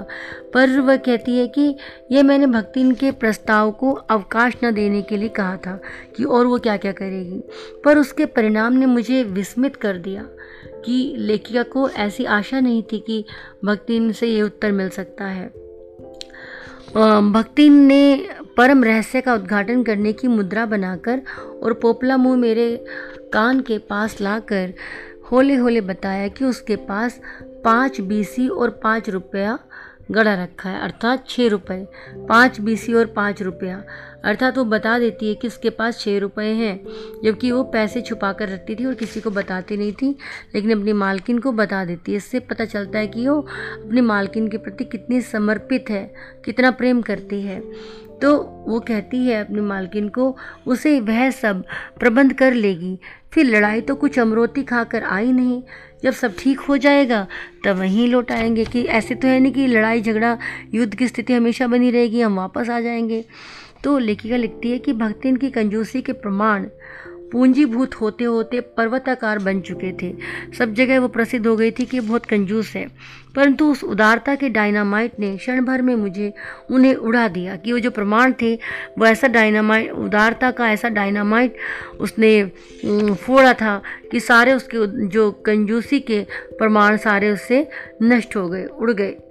इतने थोड़े रुपए का कोई महत्व नहीं था, परंतु रुपए के प्रति भक्ति का अनुराग इतना प्रेम उसका इतना प्रख्यात हो चुका था कि अपनी मालकिन के लिए उसका परित्याग करना, अपने मालकिन के महत्व की जो सीमा है, सीमा तक पहुँचा देता है। मतलब उसको जो मालकिन के सामने रुपया उसके लिए कुछ नहीं था। भक्तिन के बारे में आगे लिखिया लिखती है कि भक्तिन और मेरे बीच में सेवक स्वामी का संबंध है। ये कहना कठिन है। क्योंकि ऐसा कोई स्वामी नहीं हो सकता जो इच्छा होने पर भी सेवक को अपनी सेवा से हटा ना सके। और ऐसा कोई सेवक भी नहीं सुना गया जो स्वामी के चले जाने का आदेश पाकर अवज्ञा से हंस दे। कि लेखिका चाहती है कि वो अभी जाए आराम करे उसके उसको अभी छोड़ दे अकेला तो भी नहीं कह पाती क्योंकि उसको भी लगाव हो गया था भक्तिन से अपनी सेविका से। और वो सेविका भी ऐसी कि उसे मना करे मालकिन कभी तो भी वह उस, उसका कहना ना माने और हंस दे कि मैं आपके पास ही रहूँगी। तो भक्तिन को नौकर कहना उतना ही कट असंभव है जितना अपने घर में बारी बारी से आने वाले आने जाने वाले अंधेरे उजाले। और आँगन में फूलने वाले गुलाब और आम को लिख कर ऐसा लिखती है कि उनको सेवक मानना कठिन है, क्योंकि वो तो प्रकृति का नियम है। वो अंधेरा उजाला आता रहेगा, समय आने पर गुलाब और आम भी फूलते रहेंगे। तो जैसे हमारे जीवन को, हमारे विकास के लिए चीज़ें घेरी रहती हैं, उनका अस्तित्व है, ऐसे ही लगता है कि लेखिका लग, को अनुभव होता है, ऐसा महसूस होता है कि उसके जीवन को भी भक्ति ने घेरा हुआ है। तो कहती है कि जिस प्रकार अंधेरे उजाले गुलाब आम को सेवक मानना संभव है। जिस प्रकार एक अस्तित्व रखते हैं, जिसे सार्थकता देने के लिए हमें सुख दुख देते हैं, उसी प्रकार भक्ति इनका स्वतंत्र व्यक्तित्व अपने विकास के परिचय के लिए मेरे जीवन को घेरे हुए कि अपने लेखिका का अपनी मालकिन का परिचय उसको असाधारण बताते हुए और वो स्वयं को भी असाधारण बताती है।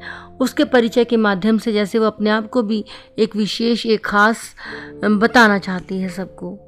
है कि परिवार और परिस्थितियों के कारण स्वभाव में जो विष, विषमताएँ उत्पन्न हो गई हैं उनके भीतर से एक स्नेह और सहानुभूति की आभा फूटती रहती है। क्योंकि उसका, जो उसका जीवन था, बहुत ही कठिनाइयों से गुजरा। उसकी परिस्थितियाँ बहुत ही विपरीत थीं। परिवार का भी कोई सहयोग नहीं था।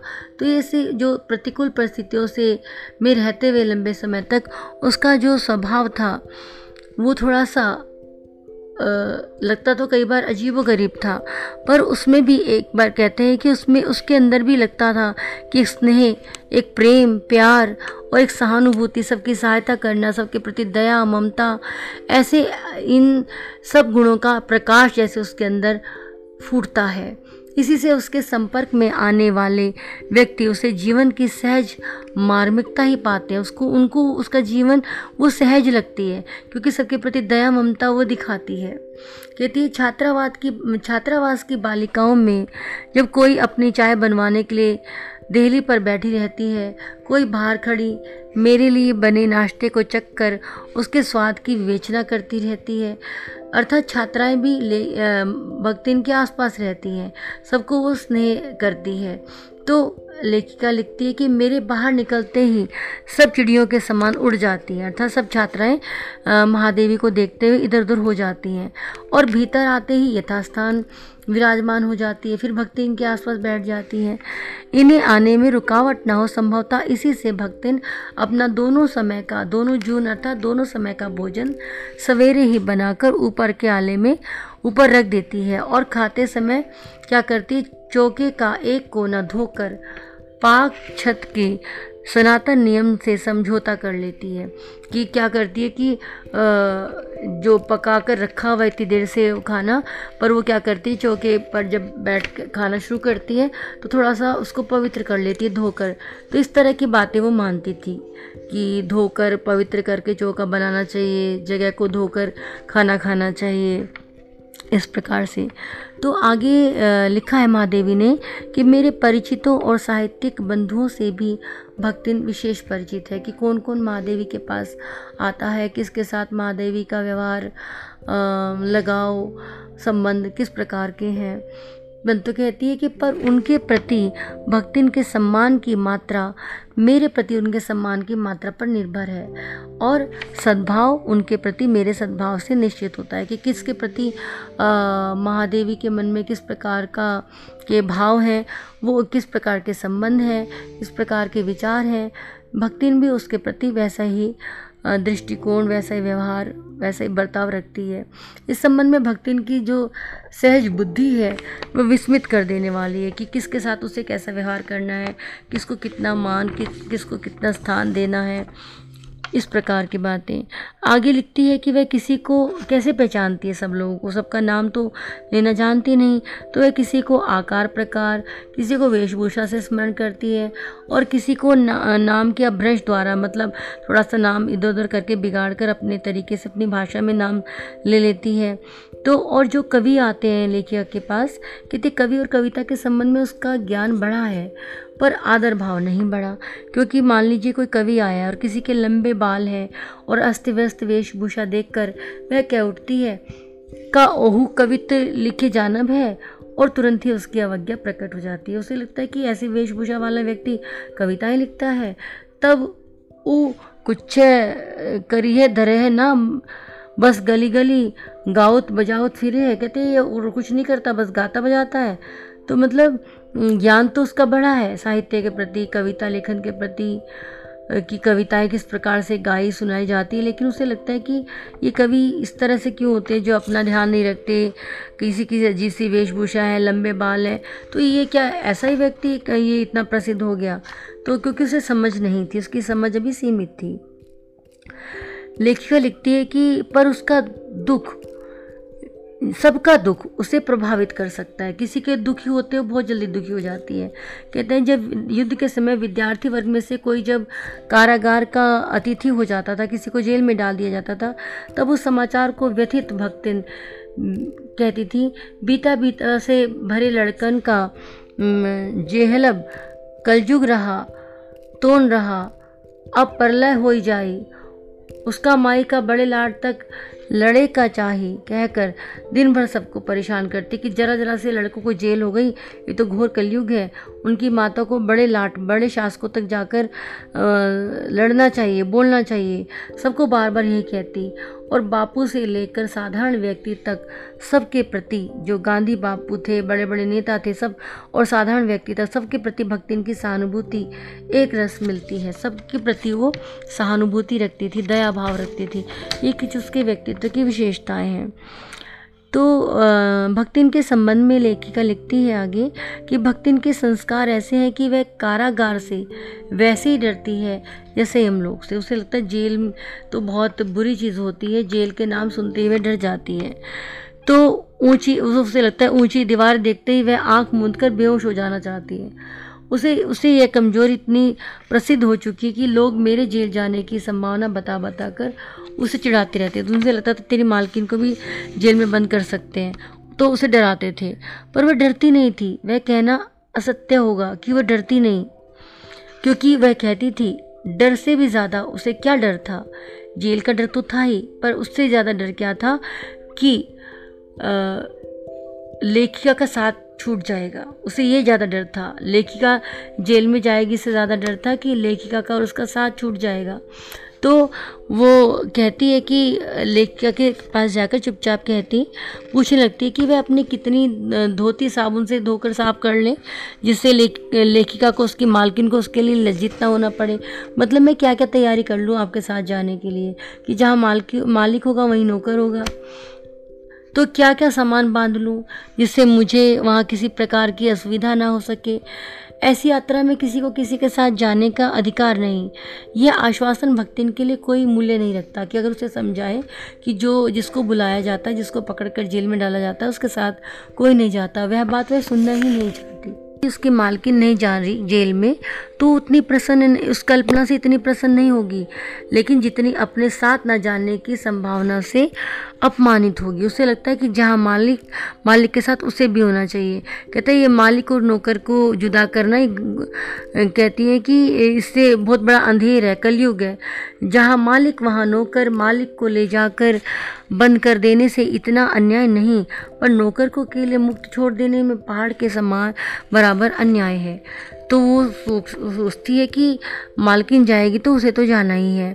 ऐसा अन्याय हो, होने पर भक्तिन को बड़े लाट, बड़े शासक तक, सरकार तक लड़ना पड़ेगा तो भी वो लड़ेगी। तो कहती, किसी की माई, किसी की माँ बड़े लाट तक नहीं लड़ी तो वह ना लड़े, पर भक्तिन का तो बिना लड़े काम ही नहीं चलता, वो तो अपनी मालकिन को छोड़ ही नहीं सकती। ऐसे विषम प्रतिद्वंदी की स्थिति कल्पना में भी दुर्लभ है। लेखिका लिखती है कि ऐसा विषम प्रतिद्वंदी जो जेल में भी साथ रहना चाहे, उससे भी वहाँ जाने का मुकाबला करे तो कहती कल्पना में भी ऐसा व्यक्ति नहीं मिलता। तो अंत में जब पाठ का अंत करते हुए भक्तिन की विशेषताएँ बताते हुए जब पाठ का, इस लेख का अंत करती है लेखिका तो लिखती है कि मैं प्राय सोचती हूँ कि जब ऐसा बुलावा आ पहुँचेगा, जिससे न धोती साफ़ करने का अवकाश रहेगा, न सामान बांधने का, न भक्तिन को रुकने का अधिकार होगा, न मुझे रोकने का, तब चिर विदा के अंतिम क्षणों में यह देहाती वृद्धा क्या करेगी? और मैं क्या करूँगी? अर्थात जब मृत्यु एक शाश्वत सत्य है अब भक्तिन बहुत बूढ़ी है जब उसका मृत्यु का समय आ जाएगा तब ना वो रुक सकेगी ना मैं रोक सकूँगी ना कोई तैयारी का अवसर मिलेगा। तब कैसे ये आ, समय किस तरह के होगा तब ये वृद्धा मुझे छोड़कर कैसे जाएगी? क्योंकि वो तो शाश्वत सत्य है वहाँ के कोई किसी के साथ नहीं जाता। तो लेखिका अंत में लिखती है कि भक्तिन की कहानी अधूरी है, क्योंकि उस समय भक्तिन जीवित थी, ज़िंदा थी। तो ये भक्तिन की कहानी अधूरी है, पर उसे खोकर मैं उसे पूरा नहीं करना चाहती। लेखिका महादेवी वर्मा ने भक्तिन का एक रेखा चित्र हमारे सामने प्रस्तुत किया है। उसके बाल्यावस्था, फिर उसके विवाह के पश्चात, फिर उसके पति के मर जाने के बाद जो उसकी स्थिति रही, उसके बाद जब लेखिका के घर में वो आ जाती है और किस प्रकार से उसको, वो काम पाती है और किस प्रकार से लेखिका के दिल में वो जगह बनाती है और उसके स्वभागत क्या क्या विशेषताएँ थी, ये सब लेखिका ने यहाँ पर प्रस्तुत किया है। तो आशा है आपको पाठ पूर्णतः समझ आ गया होगा। इसमें कुछ प्रश्न देख लेते हैं बच्चों। पहला प्रश्न बनता है कि भक्तिन अपना वास्तविक नाम लोगों से क्यों छिपाती थी? भक्तिन को यह नाम किसने और क्यों दिया होगा? वास्तविक नाम भक्तिन का था लक्ष्मी वे क्यों छुपाती थी? क्योंकि उसे लगता था उसके भाग्य में तो धन लक्ष्मी, ये सब नहीं है, समृद्धि नहीं है तो लोग उसका नाम सुनकर हंसेंगे। तो अपना नाम किसी को बताती नहीं थी। लेकिन लेखिका के यहाँ उसे नौकरी पानी थी तो ईमानदारी का परिचय देते हुए उसने अपना नाम बताया। और इसी शर्त के साथ कि वह उसे उसके असली नाम से नहीं पुकारेंगी। तो लेखिका ने उसकी जो पहली बार देखकर जो उसे दिखाई दिया, उसकी वेशभूषा, उसका रंग रूप, उसके आधार पर उसका नाम लेखिका ने भक्तिन रख दिया। भक्ति नाम रखा गया लक्ष्मण के आग्रह करने पर। इसी प्रकार से दूसरा प्रश्न होगा, दो कन्या रत्न पैदा करने पर भक्तिन पुत्र महिमा में अंधी अपनी जिठानियों द्वारा घृणा व उपेक्षा का शिकार बनी। ऐसी घटनाओं से ही अक्सर यह धारणा बनती है कि स्त्री ही स्त्री की दुश्मन होती है क्या इससे आप सहमत हैं। समाज में ऐसे बहुत उदाहरण देखने को मिलते हैं जब हम कहते हैं कि स्त्री ने ही स्त्री के साथ कुछ उसका अहित किया। कई बार समा, समाज में परिवार में पुरुष उतना बुरा नहीं करते हैं जितना स्त्री ही स्त्री के साथ बुरा कर देती जबकि उसकी जिठानी और उसकी सास को तो समझना चाहिए था क्योंकि वो भी एक स्त्री थी। लेकिन उन्होंने कहा, इसने पुत्री को जन्म दिया है, उसको उपेक्षा का ही पात्र है। ये परंपरा से हटकर है और उसको, उसके पति को जो भड़काने वाली उन्होंने बात की थी। और जबकि उसके पुरुषों द्वारा परेशान करने का इतनी इसमें बात नहीं आई है, जितनी स्त्री द्वारा आई है। तो ऐसे उदाहरण समाज में मिल जाते हैं, जब हमें कहना पड़ता है कि स्त्री ही स्त्री की दुश्मन है।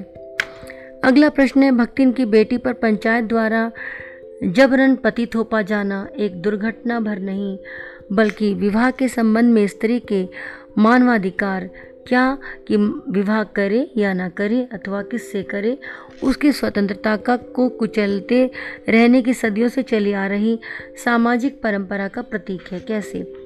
क्योंकि पुराने समय में भी बल्कि आज भी कुछ हद तक तो आज भी स्थिति है कि कन्या से या लड़की से नहीं पूछा जाता कि वह विवाह करना चाहती है, नहीं, अथवा करना चाहती है तो किससे? तो जो माता पिता को लगता है जहाँ उचित, वहीं पर अपनी कन्या का विवाह कर देते हैं, चाहे उसे वो व्यक्ति नापसंद हो। तो ये स्थिति केवल इस पाठ में नहीं देखने को मिली, ऐसा समाज में होता आया है। हालाँकि अब ये कह सकते हैं कि लड़कियाँ, स्त्रियाँ जागरूक हैं, शिक्षित हैं, आत्मनिर्भर है, फिर भी हम शत प्रतिशत स्थिति बदल गई है, ऐसा नहीं कह सकते। अभी भी समाज में ये परंपरा चली आ रही है कि खास करके ग्रामीण क्षेत्रों में तो कि लड़की का विवाह तय करना है तो घर के बड़े बूढ़े या उसके लड़की के माता पिता तय कर देते हैं। लड़की की इसमें कोई इच्छा, अनिच्छा कोई नहीं जानना चाहता। अगला प्रश्न है, भक्ति अच्छी है यह कहना कठिन होगा? क्योंकि उसमें दुर्गुणों का अभाव नहीं। लेखिका ने ऐसा क्यों कहा होगा? लेखिका भक्तिन की कुछ कमियों की ओर भी आ, संकेत करती है कि वो जो इधर उधर पड़े पैसों को छिपाकर भंडार घर में किसी मटकी में छुपा देती थी। वो शास्त्रार्थ करती थी। जैसे कुछ रूढ़ीवादिता उसके अंदर थी कि प्रत्येक बृहस्पतिवार को सिर मुंडवाना है। तो कुछ शास्त्र के अपनी ओर से कह देती थी कि शास्त्र में लिखा है और वह दूसरों को अपने अनुसार बदलना चाहती थी लेकिन खुद में खुद कभी नहीं खुद को बदलती थी, पढ़ना लिखना वो चाहती नहीं थी। इस तरह की बातें हम बता सकते हैं भक्तिन के स्वभाव की। अगला प्रश्न है, भक्तिन द्वारा शास्त्र के प्रश्न को सुविधा से सुलझा लेने का क्या उदाहरण लेखिका ने दिया है? यहाँ पर आप जो भक्तिन प्रत्येक बृहस्पतिवार को एक नाई के गंगा जल से धुले उस तरह से जो प्रत्येक बृहस्पतिवार को सिर मुंडवा लेती थी, उसका उदाहरण आप दे सकते हैं। भक्तिन के आ जाने से महादेवी अधिक देहातीन कैसे हो गई? कैसे हो गई बच्चों की? उसने गाँव की बहुत सारी चीज़ें, गाँव के व्यंजन बना बना कर लेखिका को खिलाती थी, पर लेखिका के कहने से एक रसगुल्ला तक खाना नहीं सीखी। और लेखिका को अपने यहाँ की बहुत सारी दंत कथाएँ, ज़बानी याद करा दी, लेकिन लेखिका के बार बार कहने पर वो जी बोलना नहीं सीखती है। अपनी भाषा में आए ही बोलती है और कभी साफ़ कपड़े पहनना नहीं सीखी। लेकिन महादेवी के कप, धुले हुए कपड़ों को भी वो सिलवटों से भर देती थी। इस तरह की बातें हैं कि लेखिका को लगता है कि वो खुद देहाती हो गई, बजाय कि भक्तिन में कुछ परिवर्तन आता, उसको तो शहर की हवा तक भी नहीं लग पाई। इस तरह के कुछ उदाहरण लेखिका देती है। पाठ समाप्त।